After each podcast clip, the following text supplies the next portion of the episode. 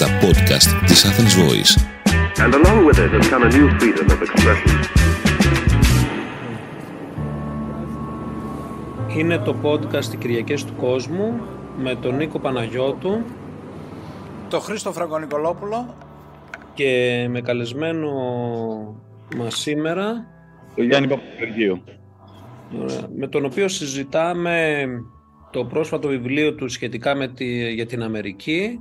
Ο Γιάννης Παπαγεωργίου είναι πρόεδρος του Τμήματος Πολιτικών Επιστημών ε, του ε, Αριστοτελείου Πανεπιστημίου Θεσσαλονίκης και έχουμε έτσι τη χαρά και την τιμή να συζητήσουμε σήμερα και για το βιβλίο του αλλά και γενικότερα για το ρόλο και τη θέση ας πούμε έτσι της Αμερικής σε ένα νέο γεωπολιτικό περιβάλλον όπως αυτό διαμορφώνεται μετά την εισβολή στην Ουκρανία αλλά και με, τις, και με μια σειρά από πρόσφατες εξελίξεις. Γιάννη, η αρχική ερώτηση σε κάθε συγγραφέα είναι τι ήταν αυτό που σε παρακίνησε να γράψεις το συγκεκριμένο βιβλίο. Το βιβλίο που λέγεται «Το πολιτικό σύστημα των Ηνωμένων Πολιτειών, συνταγματική θεσμή και σύγχρονη πολιτική πραγματικότητα» έγινε καταρχάς σαν μια προσπάθεια να βοηθήσω τους φοιτητές στο μάθημα που είχα που ήταν ένα μάθημα για το πολιτικό σύστημα των Ηνωμένων Πολιτειών. Έτσι, το ξεκίνησα σαν σημειώσεις και σταδιακά κατάλαβα ότι χρειάζεται ένα πιο ολοκληρωμένο εγχειρίδιο που δεν ήθελα να είναι μόνο εγχειρίδιο, να είναι και κάτι για οποιονδήποτε αναγνώστη. Και ε, προσπάθησα να φτιάξω σε ένα βιβλίο τις αιτίες, τους λόγους για τους οποίους φτιάχτηκε το αμερικανικό πολιτικό σύστημα, ποιες ήταν, ποια ήταν τα θεμέλια του, ποιες ήταν οι βάσεις του, ένα συνταγματικό μέρος, δηλαδή πώς λειτουργούν οι συνταγματικοί θεσμοί, αλλά ταυτόχρονα προσπάθησα να δω και πώς αυτοί οι συνταγματικοί θεσμοί αντικατοπτρίζονται στη σημερινή πολιτική πραγματικότητα. Δηλαδή προσπάθησα να κάνω ένα βιβλίο που δεν θα είναι ούτε συνταγματικό δίκαιο, αλλά που θα έχει τις συνταγματικές βάσεις, ούτε ένα κείμενο πολιτικής ανάλυσης μόνο, που θα αναλύει όμως και την πολιτική πραγματικότητα.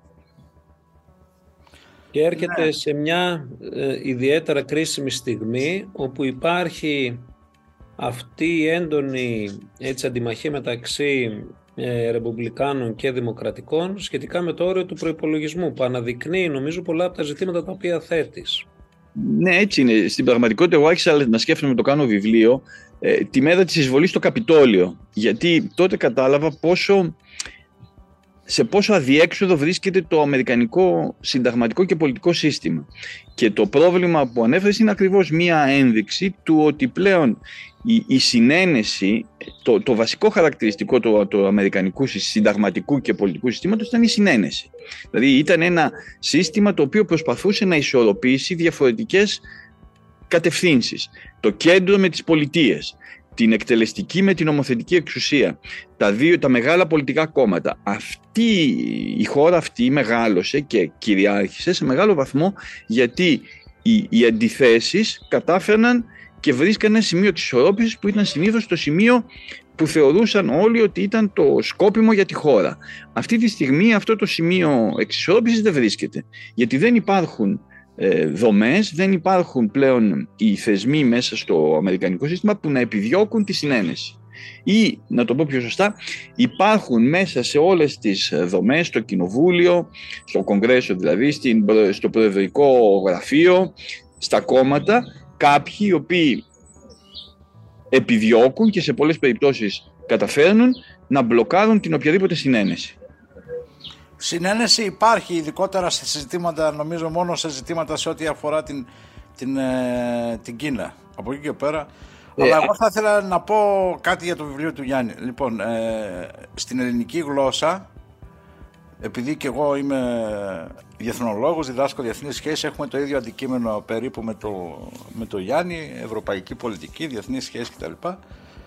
Ε, στα 32 χρόνια στο κουρμπέτι που λένε είναι το πρώτο βιβλίο, έτσι ειλικρινά Γιάννη, γραμμένο στην ελληνική γλώσσα από Ελληνι- Έλληνα πολιτικό επιστήμονα, έτσι, η- που μας προσφέρει μια πλήρη εικόνα του αμερικανικού πολιτικού συστήματος. Είναι πολύ σημαντικό να τονίσουμε ότι εδώ, έτσι, έχουμε ένα βιβλίο το οποίο κάνει μια ιστορική, πολιτική και συνταγματική ανασκόπηση του σημερινού πολιτικού και θεσμικού ας πούμε, ε, συστήματος στην Αμερική και πώς αυτό εντάσσεται στη σημερινή πραγματικότητα. Κάτι άλλο που είναι εξαιρετικά ενδιαφέρον και πολύ έτσι χρήσιμο για όλους και όχι μόνο για τους φοιτητές το βιβλίο αυτό είναι ότι προσφέρεις πολύ υλικό. Θυμάσαι όταν σε είχα δει στο, στη, στη διοίκηση στο Αριστοτέλειο σου είχα πει ότι είναι, είναι, ένα, είναι ένα πλήρες textbook. Δηλαδή τους προσφέρεις γλωσσάριο όρων, τους προσφέρεις ε, πώς το λένε, παράρτημα από αποφάσεις του Ανατολικού Δικαστηρίου. Ε, ένα πλήρες κείμενο ας πούμε, του συντάγματος του, των Ηνωμένων Εθνών, εικόνες, ερωτήσεις. Είναι ένα από αυτά που λέμε πολύ καλό και μαζεμένο ε, textbook και νομίζω ότι έλειπε από την ελληνική, έτσι, από την ελληνική πανεπιστημιακή κοινότητα. Ποια είναι η γνώμη σου για αυτό; Εγώ δηλαδή σε συγχαίρω και δεν νομίζω ότι ήταν εύκολο εγχείρημα αυτό. Όχι, ήταν Αν αυτό πράγματι ξεκίνησε από σημειώσεις, τότε, Ναι, εγώ τότε ξε- πρέπει να χαρακτηρίζεις από πολύ μεγάλο φιλότιμος προς την προσπάθεια που κάνεις για να διδάξεις τους φοιτητές σου. Ήταν, εκεί, να πω την αλήθεια, δεν είχαμε στην Ελλάδα, δεν υπήρχε κείμενο ενιαίο βιβλίο για το. Το υπήρχαν πολύ καλά βιβλία, υπάρχουν ακόμα. Δηλαδή, ο Βερέμις είχε γράψει μια ωραία ανάλυση της ιστορίας των Αμερικαν, του Αμερικανικού Ένα μικρό, το θυμάμαι παλιά, ναι. ο Παπασωτηρίου έχει ένα πολύ πρόσφατο και πολύ καλό βιβλίο για την εξωτερική πολιτική. Έτσι, υπάρχουν ε, βιβλία για τις ελληνοαμερικανικές σχέσεις, αλλά δεν ήταν εύκολο. Δεν είναι, δεν είναι εύκολο, γι' αυτό δεν το έκανε και κανένας να γράψεις τα πάντα. Δηλαδή, γιατί το, το βασικό μου πρόβλημα ήταν να, να κόψω. Δηλαδή, να, να, περιορί, να προσπαθήσω να εξηγήσω κάποια πράγματα ε, α- αναγκαστικά απλοποιώντας τα ή ε, λιμένοντας, ε, λι- λιμάροντας κάπως τις, ε, τις άκρες, γιατί αλλιώς θα έβγαιναν τόμοι. Έτσι, δηλαδή, για να καταλάβεις, ας πούμε, υπάρχει ένα μεγάλο βιβλίο στις Ηνωμένες Πολιτείες για το ρόλο του Προέδρου που είναι τρεις τόμοι. Τρεις τόμοι εγκυκλοπαίδειας. Τώρα, εγώ αυτό έπρεπε να το κάνω σε ένα κεφάλαιο.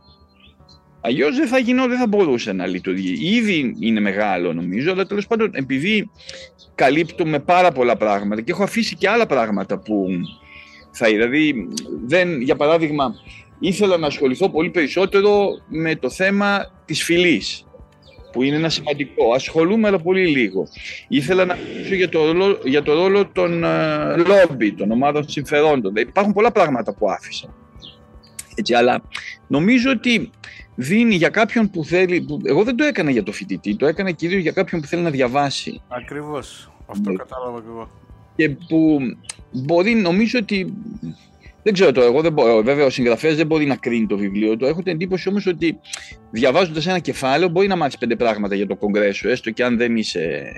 Δεν θα γίνεις ειδικός, αλλά μπορεί να μάθεις κάποια πράγματα. Δηλαδή, είναι, τα κεφάλαια είναι. Ε, πώς να το πω, είναι αυτόνομα σε μεγάλο βαθμό και αυτό διευκολύνει την τμηματική ανάγνωση. Κοίτα Γιάννη, εγώ επειδή σε γνώρισα τους τελευταίους 8 μήνες μέσα από τη θέση του Προέδρου του Τμήματος Δημοσιογραφίας και της μετακατάστασης που κάναμε, ε, αυτό που έχω να πω είναι είσαι άνθρωπος της λεπτομέρειας.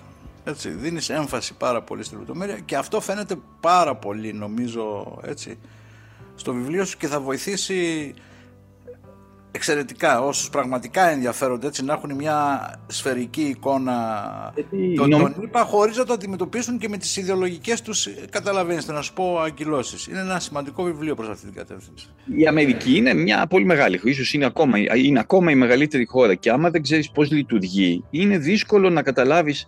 Πολλές φορές βλέπουμε στην Ελλάδα ε, αντιδράσεις γιατί οι Αμερικανοί δεν έκαναν αυτό, χωρίς να έχουμε εικόνα του πώς μπορούσε να γίνει αυτό από τους Αμερικανούς. Τώρα έχουμε θεοποιήσει το Μενέντες για παράδειγμα που παίζει σημαντικό ρόλο, αλλά ε, για να καταλάβεις γιατί ο Μενέντες παίζει σημαντικό ρόλο πρέπει να ξέρεις λίγο καλύτερα το τι είναι η γερουσία. Δηλαδή μερικές φορές έχουμε μια πολύ ε, ελληνοκεντρική αντίληψη της αμερικανικής πολιτικής ότι ο Biden μπορεί να κάνει αυτό στην πραγματικότητα. Ο Biden είναι πολύ πιο ανίσχυρος από ότι είναι ο Μητσοτάκης ή ο, ο, κα- ο κάθε Μητσοτάκης στην, ε, ε, στο ελληνικό πολιτικό σύστημα. ε, ανέφερες ότι έχει φτάσει σε κάποιο dead, deadlock gridlocks πως τα λένε ας πούμε έτσι οι Αμερικανοί οι Άγγλοι τι θα έπρεπε να γίνει για να μεταρρυθμιστεί ας πούμε το, το πολιτικό σύστημα και να ξαναδούμε, δηλαδή ξέρεις, παρατηρώ το τελευταίο διάστημα μια χώρα που προχωράει στην τεχνολογία παρά τα προβλήματά της, προχωράει στην οικονομία κτλ. κτλ. Και στο πολιτικό σύστημα εμφανίζεται, έχει, έχει μια γεροντοκρατική ας πούμε έτσι αντίληψη. Δε, δε, να βρεθεί ένας νέος να... Τι θα έπρεπε να αλλάξει; Ε, είναι μεγάλο το. Καταρχάς, θα πρέπει να αλλάξει το Σύνταγμα. Ναι. Το Αυτό οποίο όμως είναι πολύ δύσκολο στην Αμερική, διότι το έχουν... Ναι. Δηλαδή είναι τόσο δύσκολο που είναι αδύνατο. Ε, επίσης υπάρχουν παράμετροι του αμερικανικού συστήματος που σήμερα ε, δεν, δεν μπορούν να, να, να, να συγκεραστούν. Δηλαδή υπάρχουν τελείως διαφορετικές αξιακές βάσεις. Έτσι, δε- η- στην πραγματικότητα η αμερικανική κοινωνία είναι μια κοινωνία Πολλοί γράφουν γι' αυτό, βέβαια δεν πρόκειται να πάμε σε έναν εμφύλιο πόλεμο. Είναι μια κοινωνία όπου οι αξίες είναι τόσο διαφορετικές όσο ήταν πριν τον Αμερικανικό εμφύλιο. Δηλαδή η, η σημασία της αγέννητης ζωής, τα όπλα, ε, η σημασία του χρήματος στην πολιτική διαφοροποιούν τους πολίτες σε τέτοιο βαθμό που δεν έχουν κοινά. Δηλαδή δεν έχουν πια τόσα κοινά για να διαμορφώσουν μια κοινωνία. Δεν είναι τυχαίο. Υπήρξε ένα, ένα βιβλίο που δεν θυμάμαι τώρα, έχω ξεχάσει και την ε, συγγραφέα που το είχα διαβάσει τότε και που είναι πάρα πολύ ενδιαφέρον γιατί στην Ελλάδα δεν το έχουμε ακόμα. Είναι η γεωγραφική, αυτό που λένε geographical segmentation. Ότι Φεύγεις από την ε, Τριανδρία και πας να μείνεις στην Τούμπα γιατί είσαι αριστερός και η Τριανδρία είναι δεξιά. Δηλαδή υπάρχει μια ε, ομαδοποίηση ιδεολογική. Εάν είσαι ένας άνθρωπος, δηλαδή τι να πω, ένα ομόφυλο ζευγάρι, θα φύγει από το Άινταχο και θα πάει να εγκατασταθεί στη Νέα Υόρκη. Και έτσι ζουν όλο και περισσότερο σε χωριστές κοινωνίες. Και Δηλαδή, αυτό ήταν κλάτου ουσιαστικά και στο σύστημά τους ένα και κλάτ- θυμίζει και την ε, Ιρλανδία, Βόρεια Ιρλανδία στις ε, εποχές του 70. Είναι συνθήκες διάρρηξης του κοινωνικού συμβολέου. Μμ.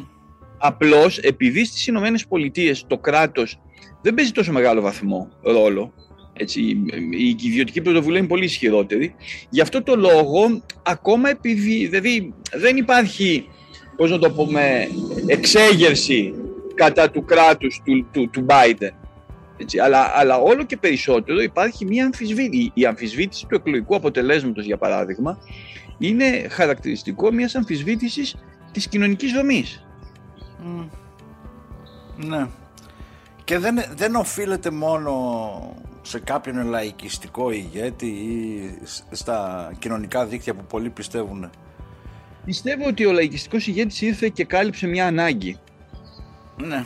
Δηλαδή ο Τραμπ απλά ανέδειξε κάτι που προϋπήρχε. Έτσι, και, και εδώ μπαίνει και η μεγάλη, μεγάλη σημασία και της ε, φυλής, έτσι, δηλαδή του, του, του, του φιλετικού, της φιλετικής διάστασης. Ένα μεγάλο κομμάτι των φτωχών λευκών δεν μπορεί να αντέξει το ότι υπάρχει μια μεσαία τάξη Αφροαμερικανών οι οποίοι είναι καλύτεροι, από- είναι, ζουν καλύτερα από αυτούς. Ακριβώς. Και αυτό αναδεικνύει και τα, ε, και τα, πώς να το πούμε, τα αντιδημοκρατικά στοιχεία της Αμερικής. Ξέρετε, η Αμερική είναι republic, δεν είναι democracy. Έτσι, ακριβώς επειδή είναι ένα ομοσπονδιακό σύστημα. Δεν ήθελαν, εξ αρχής δεν ήθελαν να κερδίζει πλειοψηφία, γιατί φοβόντουσαν ότι κάθε πλειοψηφία θα μπορούσε να γίνει τυραννία.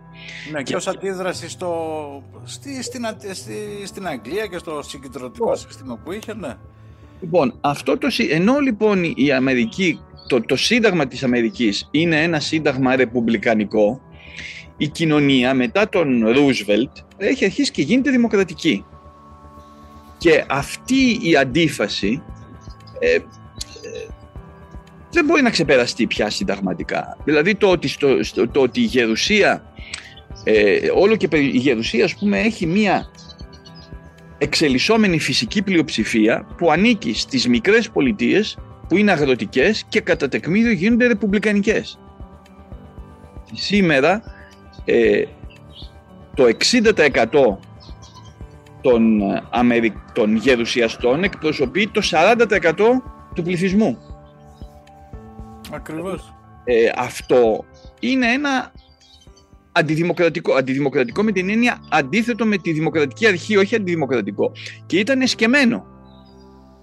Και μέσα σε αυτό το ήδη αντιδημοκρατικό στοιχείο της γερουσίας υπάρχει και το επιπλέον ε, αντιπλειοψηφικό στοιχείο που είναι ότι για να περάσει κάτι στη γερουσία χρειάζονται 60 ψήφοι. Που σημαίνει απόλυτο αδιέξοδο, μία, μία πλήρης ε, αποτελμάτωση πολιτική.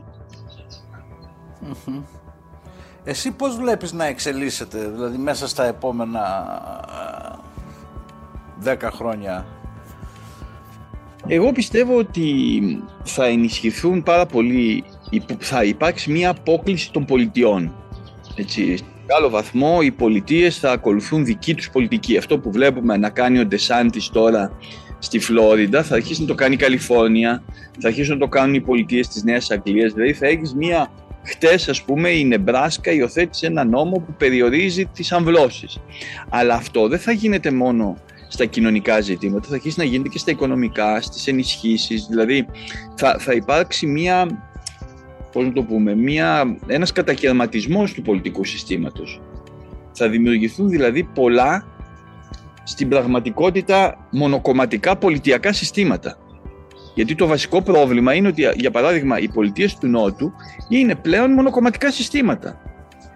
Δηλαδή η, η Λουιζιάννα, το Τέξας είναι πολιτείες όπου τα τελευταία 30 χρόνια κυβερνά το Ρεπουμπλικανικό κόμμα σε κάθε επίπεδο.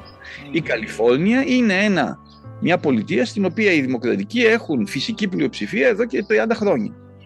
Αυτό δημιουργεί ζητήματα για το πώς θα λειτουργήσει το, το, το κεντρικό κράτος.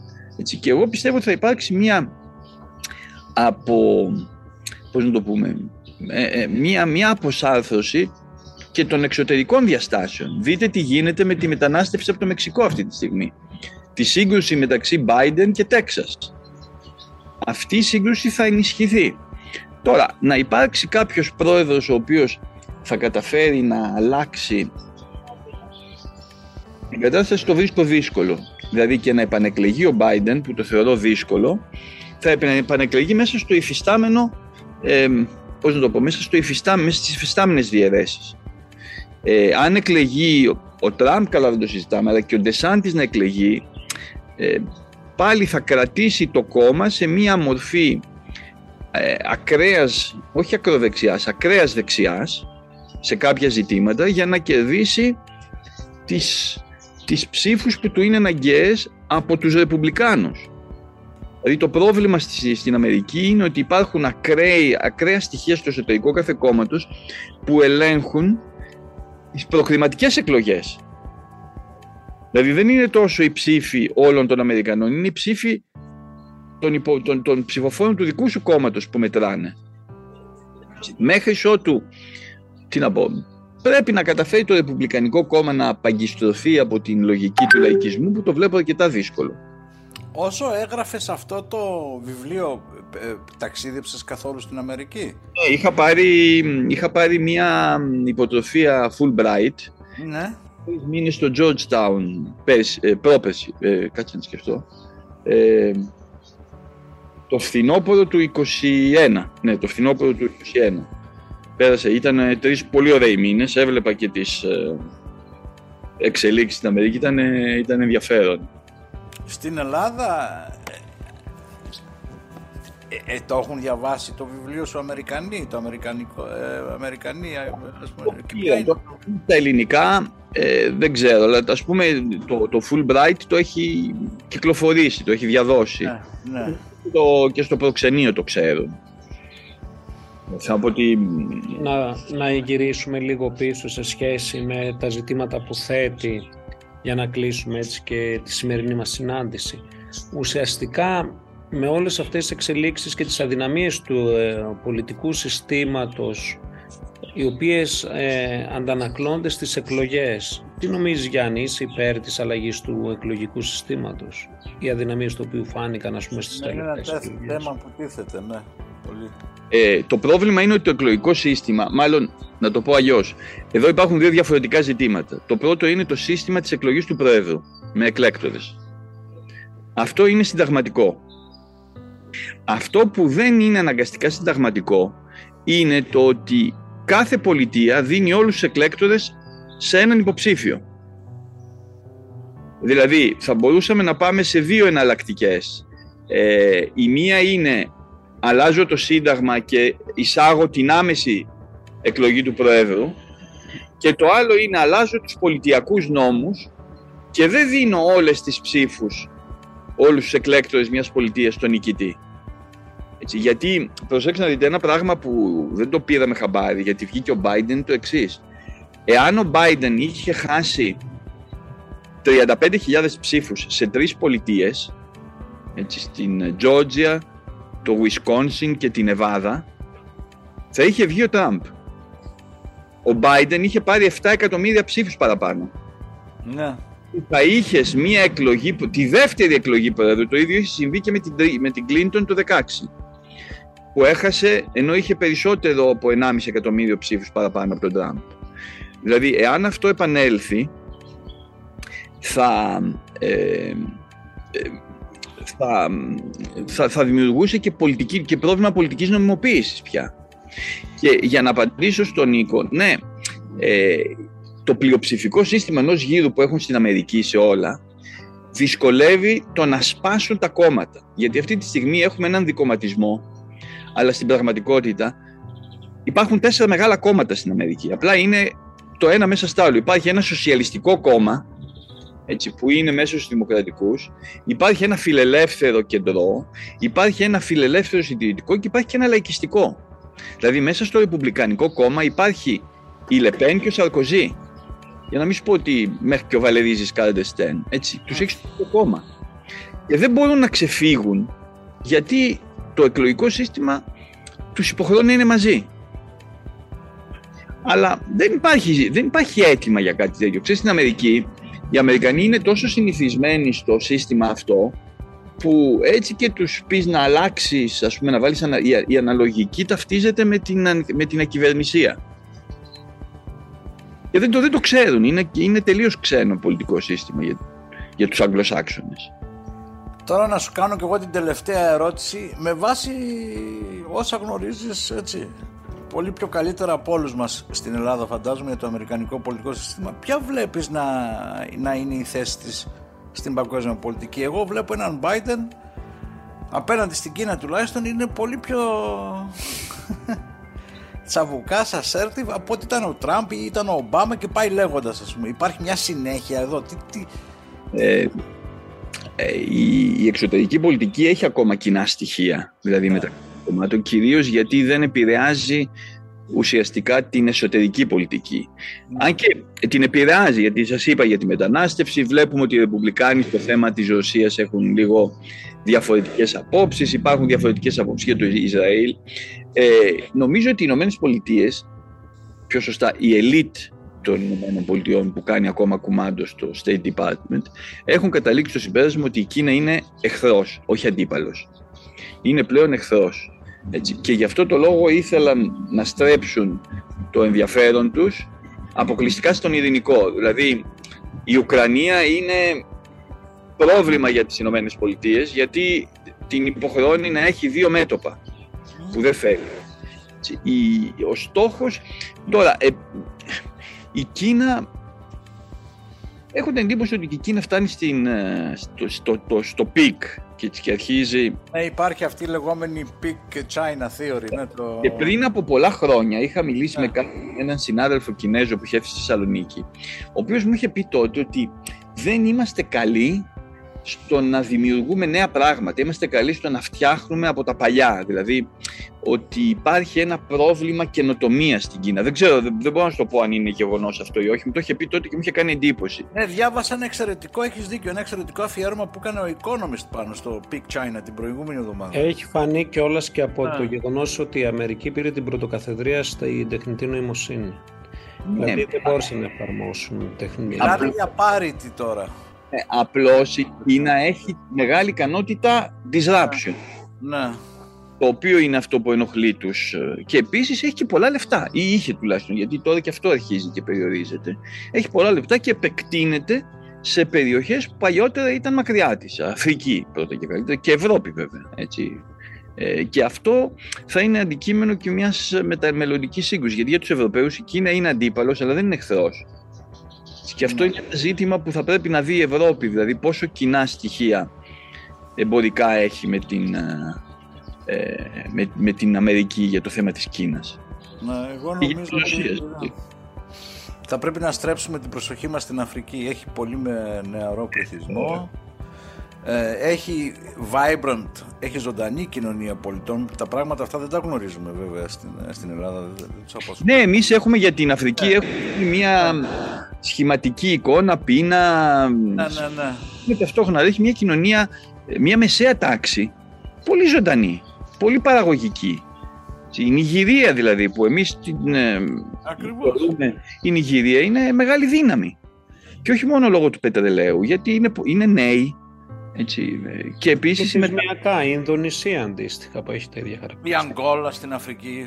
Είναι πολλά, είναι πολλά τα παραδείγματα. Είναι πολλά παραδείγματα. Εμείς ε, την, την Αφρική τη συνδέουμε μόνο με τη μετανάστευση. Που καλά κάνουμε και τη συνδέουμε, γιατί ε, θα υπάρξει μετανάστευση από την Αφρική. Εννοείται. Αλλά είναι και μια διέξοδος για την Ευρώπη η μετανάστευση από την Αφρική αυτή.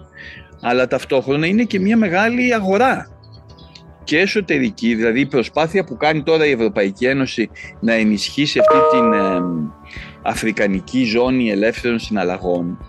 Ε, είναι μεγάλο πράγμα διότι ε, θα δημιουργηθεί ακόμα μεγαλύτερη παραγωγή κατά κάποιο τρόπο. Ακόμα μεγαλύτερος πλούτος. Μέσα από την Αφρική θα, όρθει, θα έρθει και όθηση της παγκόσμιας ανάπτυξης. Μακάρι. Κατά πάσα πιθανότητα ναι. ναι. Γιάννη, σε ευχαριστούμε πάρα πολύ. Ε, γνωρίζουμε ότι ταξιδεύεις επειδή σε έχουν ορίσει εκλογικό αντιπρόσωπο, ε, δικαστικό αντιπρόσωπο ότι στη, στην Καστοριά ελπίζω να πάνε όλα καλά εκεί. Ε, εδώ μόνο εκεί είναι, δεν έχει... Μόνο Υπάρξει πολυδιάσπαση ψήφων που λίγο ίσως ταλαιπωρήσει νομίζω τους... Ναι, είναι, είναι και ο Νίκος από την Καστοριά μπορεί να σου δώσει μια έτσι καλύτερη εικόνα. Να περάσετε καλά, είστε και οι δύο. Εγώ μόνο τραπεζώματα μπορώ να κάνω. Ναι, να περάσετε καλά και, και οι δύο στην Καστρία. Ο Νίκος ξέρει πάρα πολύ, είναι expert στους μεδές και στα τσιπουράδικα. Μακάρι να ήμουν μαζί σας. Λοιπόν, καλή Κυριακή. Καλή Κυριακή. Γεια χαρά και ευχαριστώ για όλα. Καλή συνέχεια. Ήταν ένα podcast από την Athens Voice.